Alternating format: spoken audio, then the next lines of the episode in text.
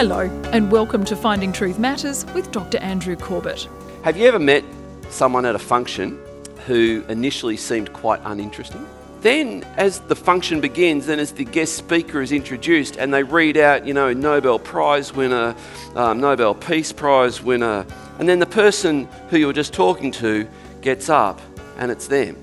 I, I have a suspicion that that's how many people encounter God. They don't realize who He is.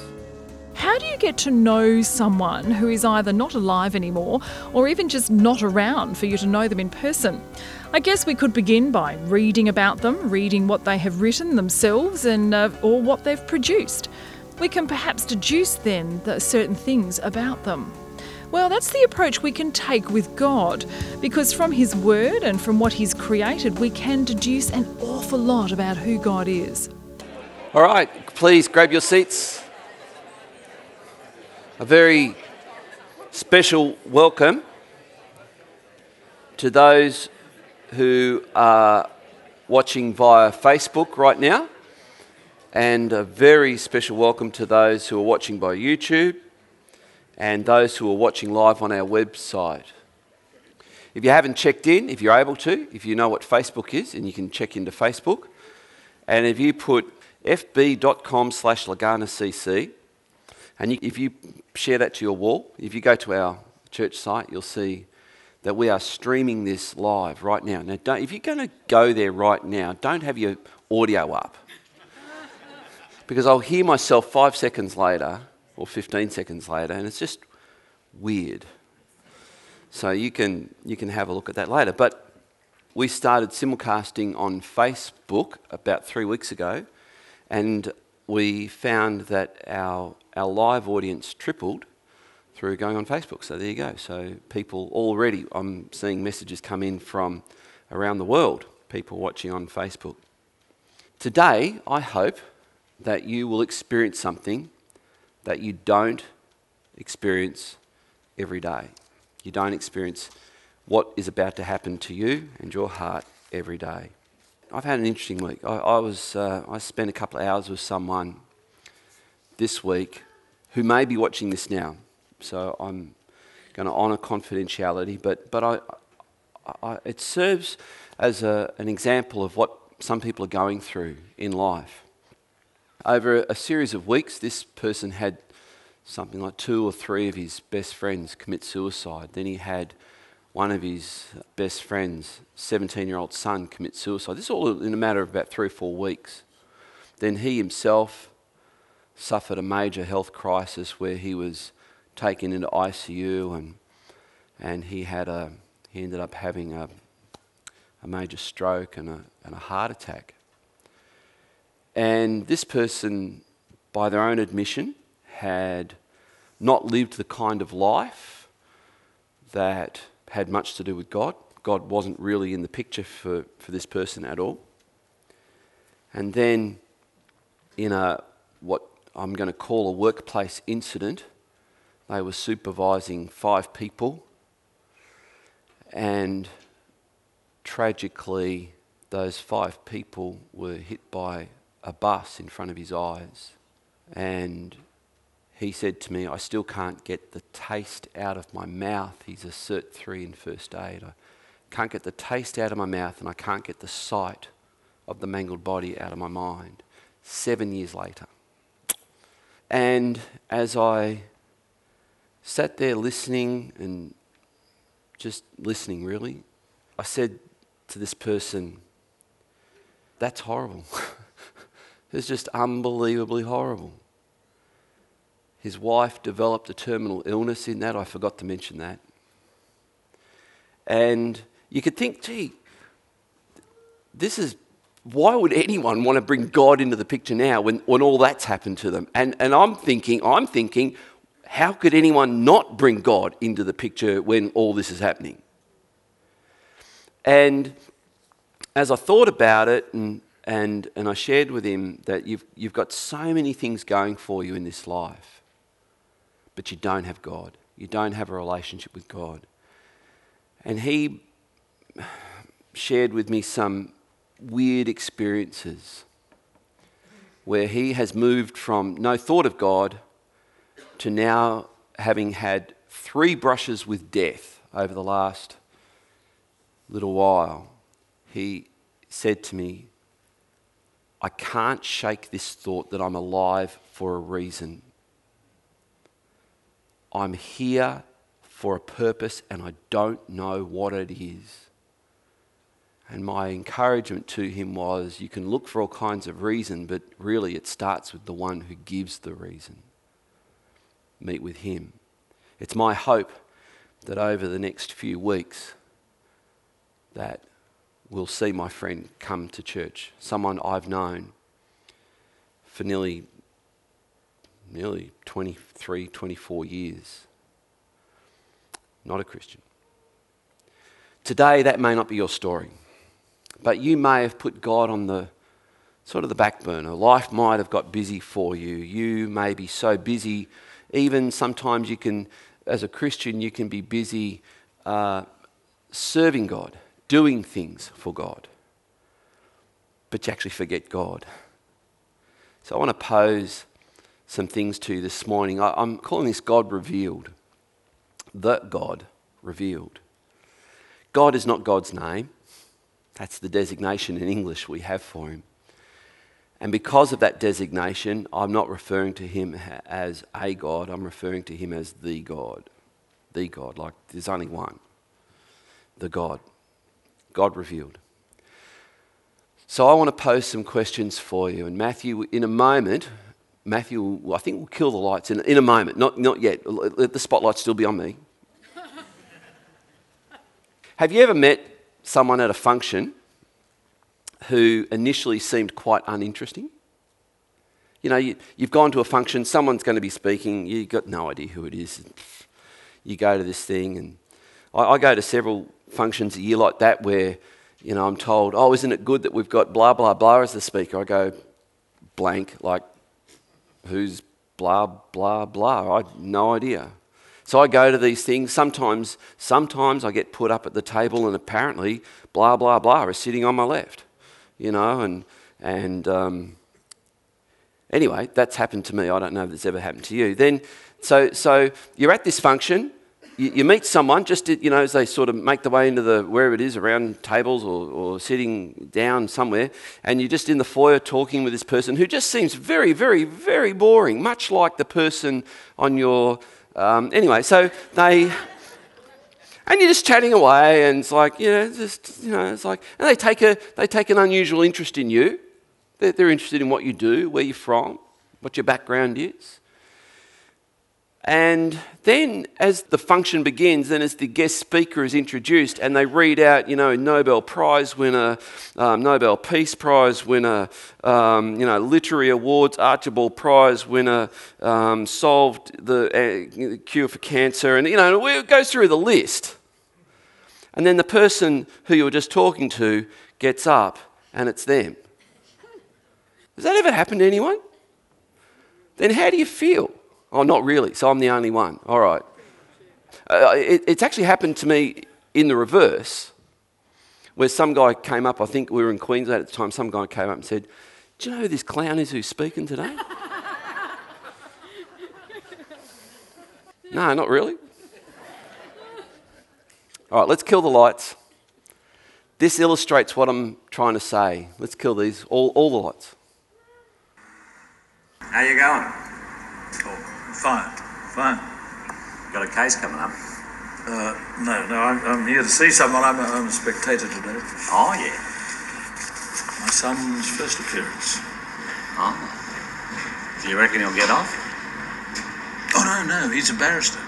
Uh, he's appearing for the first time as a barrister. Congratulations. Oh, thank you. Uh, Daryl Kerrigan. Oh, Lawrence Hamill. G'day, Lawrence. Barrister, eh? He'd need a degree for that. Yes, yes. He, he's got a couple, actually. Oh, you must be as proud as Punch. Well, you know. oh, I know. I've got a daughter.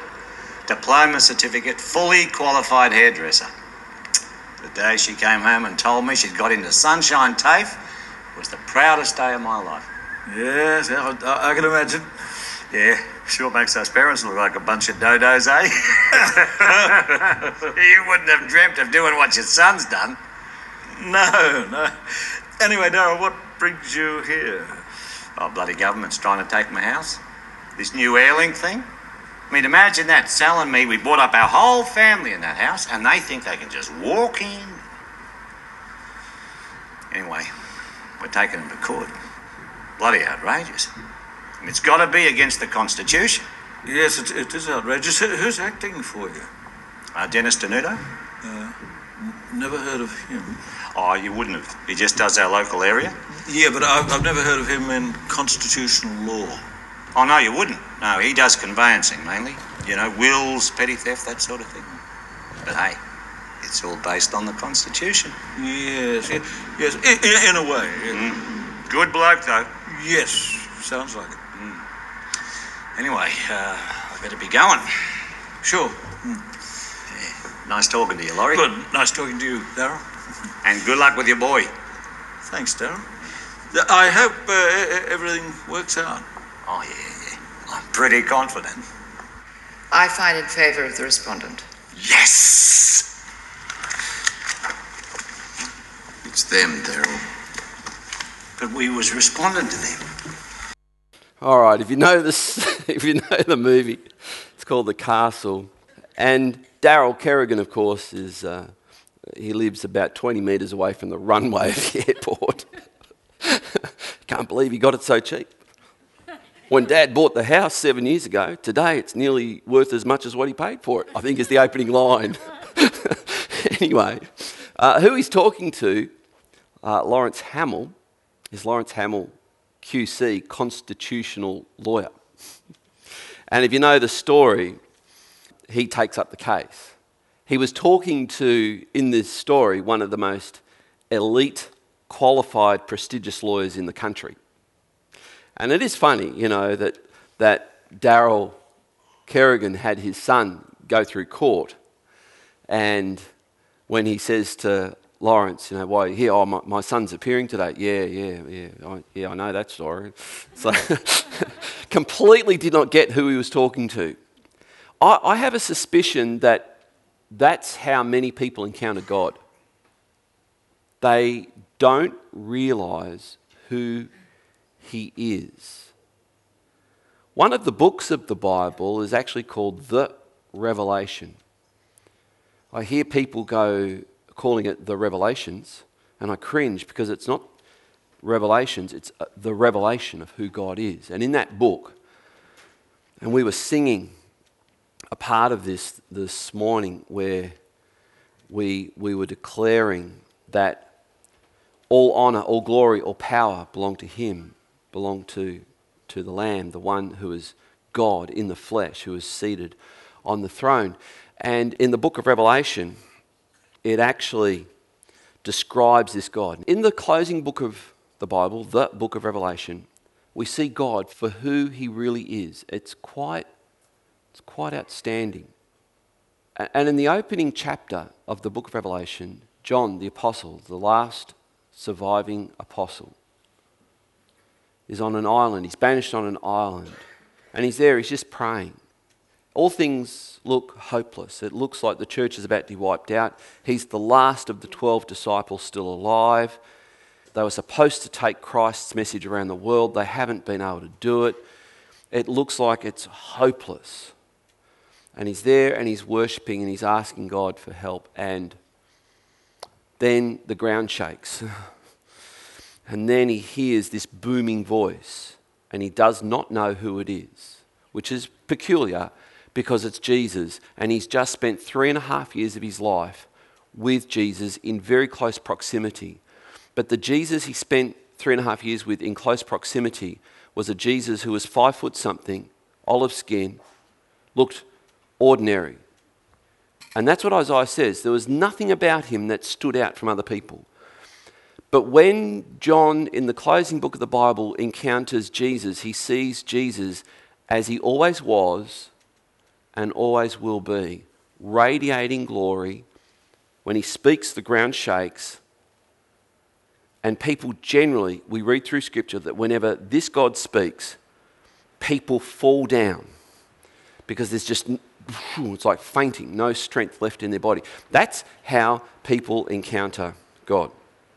So, how can we possibly know what God is really like? Especially when you go into so many bookstores and, and they, they have so many different books about that people reckon this is what God's like, this is how you connect with Him. How can we figure out who God really is? There was a thing called deduction. I think it was at Sherlock Holmes who used that word all the time.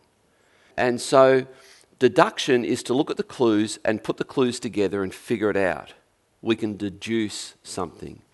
So, we can deduce what, what God must be like. How can we do that? Well, let me see if I can, if I can help you to do that. Since God is the ultimate, He's the ultimate being in the universe. I'm going to use some terms here, which I, I hope, I hope I can help you understand what, what these mean. I'm, I'm not trying to sound arrogant, please, but these are the common terms that are used. God, whoever, whoever created everything must be the, must be the uncaused first cause. You ever had somebody say to you, Well, if God made everything, who made God? Well, it doesn't, doesn't matter where you go. At some point, there was nothing, then there was something. But when we say there was nothing, we mean there was no material thing. But we do know that there was nothing and then there was something. Scientists call this the Big Bang, and they refer to it as the creation event. When we talk about the, the uncaused first cause, we, in, in Bible terms, in Christian terms, all we're really talking about is God, the Creator. That's all we mean.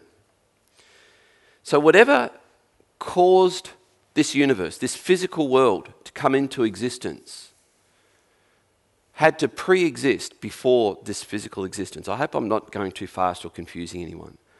But if whatever caused material, that is atoms, to come into existence, everything's made of atoms, before there were atoms, there was this person, this being, God. So we know he's not made of atoms. We also know that because there was no, there was no atoms, there's no, there was no space. And because there was no space, we know that this being is not subject to being in a location, which means this being can be everywhere at the one time. Pretty amazing. We also know that whatever, whatever it took to create the universe must have been pretty awesome. And that the power involved in making the universe, and, and in a moment I want to show you just how big the universe is. I'm going to ask Jeffrey a question. Because I asked him in the prayer meeting and he said, Oh, know the answer, that's easy. Um, or something like that, um, he said. Um, so the universe is pretty vast, but the universe is also incredibly small. Like, incredibly small. When I went to um, school, primary school a long time ago. I was told in early, you know, I think grade three or four, I think that the, the smallest particles were atoms. I think by the time we hit grade five, they were saying, actually, we now know that there's something in atoms protons, neutrons, electrons. So I think by the time I got to grade six, they were, they were wondering, is there anything inside those? Well, we've gone way past that now. And, and the, the, we now know that there's, there's these things called subatomic particles, and that, which means they're, they're, they're much smaller than protons, neutrons, electrons. But, but, but even more, you've got to be jokingness about how small the universe is, is what's inside you. Uh, uh let me see if I can point this out. In Romans chapter 1, verse 19, it says this For what can be known about God is plain to them because God has shown it to them. So, what we're seeing here is that we can deduce that, that this God must be incredibly powerful, incredibly big, incredibly smart if he can figure out how to put this whole universe together in a way that it's so vast and also at the same time so small. I want to illustrate this. It, it says, it continues in Romans, for his invisible attributes, note that word, namely his eternal power his di- and divine nature have been clearly perceived since the creation of the world and the things that have been made. So they are, that is, anyone who denies there's a God, so they are without excuse. And l- let me see if I can bring this home for you and, and, and explain or show you why this is. We can tell something about the Creator. That's what it says. Have a look at creation. You can tell something about the Creator by what it must have taken to create the universe. All right, so we know that the Creator is outside of the universe. I've explained that. We therefore can see, as I've mentioned, that he must be incredibly powerful, incredibly intelligent, omni, which means all or everywhere, omnipresent, eternal, which means not, um, uh, never had a beginning, won't ever have an end. And here's this word immutable. Immutable means won't grow old, won't change, won't fall apart. Unlike, here's an example I prepared earlier. Getting old, falling apart, and all the rest of it. I'm not immutable. So God has made this universe so amazingly big and so amazingly small and so complex that you would have to have all of those attributes to be able to put it together. Now, a friend of mine uh, who's been here, been here a few years ago, Dr. Fazale Rana, is a biochemist. And he's, in, he's intimately involved in trying to figure out how can you make life. And he tells me that there's two groups of scientists, incredibly funded, like amazing, billions of dollars of funding involved in both groups. One of them are playing Kerplunk. You know what Kerplunk is, where you can pull the sticks out and hope the marbles don't fall down. And they're doing this with the smallest living organism. They're going, all right, what if we take this out? Does it still live? What is it? And so on. They're, they're trying to reduce it down. At the moment, Dr. Fazale Rana tells me they are down to 320 gen- genetic products needed in the smallest living cell in order for it to function. 320 genetic products that have to be there simultaneously. The other 319 can't. We're just waiting to kick in life while the other one joins in. It, can't, it, it, has, it has to be there simultaneously. So let's have a look. This is from the movie Expelled. Um, and I want to point out what's going on here. And my favourite part of this is a, is, a, is a little part in your cell called the kinesin walker.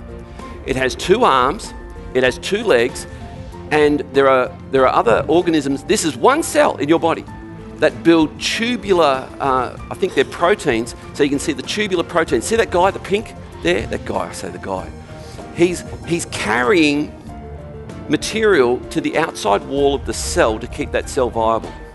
And when he's done, there are other machines that come along in the cell that dismantle that tube and reassemble it somewhere else where, there's, where, that, where the wall of the cell needs buttressing by Kenny the Kinesin Walker.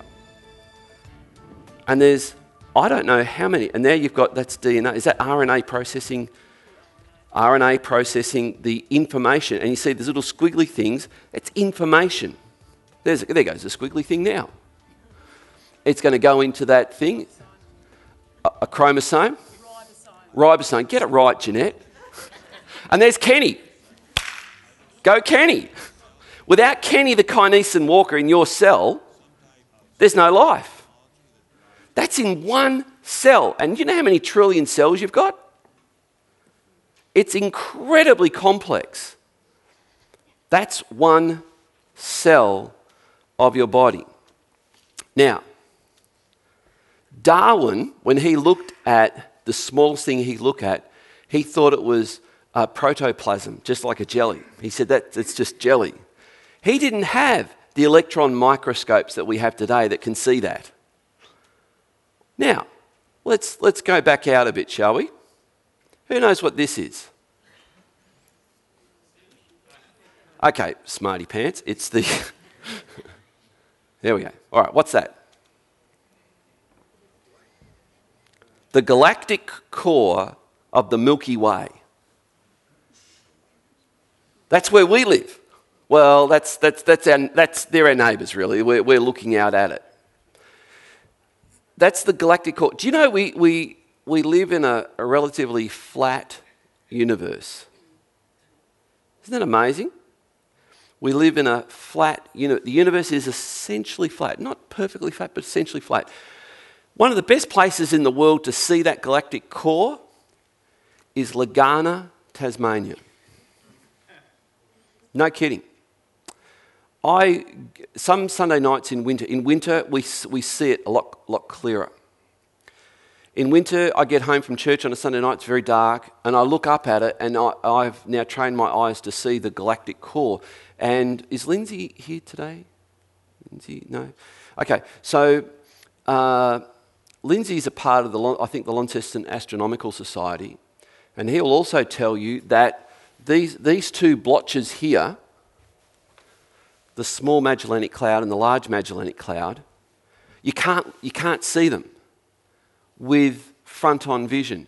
But if you turn this way and look that way and look at the peripheral vision, you can see them clearly. And the thing is, I can point my camera, and some of you have seen my astrophotography that I've done. You point the camera up, you take the photo and you just wait 10, 15, sometimes 20 seconds, and then you get images like that. And if you want to see them, just go to my Facebook wall and scroll through probably the middle of the year because that's when it's clear because otherwise the, the summer tends, the sun tends to sort of make it less visible. All right, that's the galactic core of the Milky Way. This is, this is looking at it now from a different angle. And we live in what's called a spiral galaxy. A spiral galaxy. You know what each of those white dots are on that? They're not stars. They're galaxies. What, what you might think, well, where do we live? I, I haven't got a pointer, but that's, that's, where, that's the Milky Way. That's, that's our neighbourhood. So if you want a really cool postal address, it's blah, blah, blah, blah, Milky Way. That's where we are. And we're not in the middle of it because that'd be too dangerous. We're not on the outside of it. We're somewhere right in the middle in what's called the Goldilocks zone. And then our sol and that's, that's a galaxy. A galaxy is made up of solar systems. Our sun is a relatively small star that has, I think we used to have nine planets, we've now got eight. We lost one. Well, it got demoted. And here's the thing about each of these stars in the Milky Way. Get this if, if we were to say, all right, let's, let's count these galaxies as stars, we'll just go. If you went one, two, three, four, five, and I can still see six, you might not be able to see those. But if I counted one per second of the stars in the Milky Way, you know how long it would take me to count all of the stars in the Milky Way? Kim does, because when I found out, my jaw hit that you don't have enough. It would take 2,500 years to count just the stars in the Milky Way, one galaxy. One galaxy. 2,500 years. There are, in our galaxy, the Milky Way, 250 billion stars, of which our sun is one of them. Do, do, you know how big that is? Like how many numbers, zeros there are in that number? Uh, at least three. It's a lot. It's a lot of stars in our galaxy. And I've just told you that what you're seeing is the Milky Way galaxy. There's an, that's another galaxy. And that's got at least 100 billion stars in it. That's all we have time for tonight. For a CD copy or premium download of tonight's discussion, please go to our website, findingtruthmatters.org, and select the God series Part 2 from our online store. As we've heard tonight, gods from various religions are not all the same. God, the creator of the universe, is unique in every way and worthy of our attention, as evidenced by the seven point checklist outlining the credentials of God. More from Dr. Corbett next week with The God Triune. Dr. Corbett is pastor of Legana Christian Church and president of ICI Theological College Australia. We look forward to joining you again, same time next week, for another Finding Truth Matters.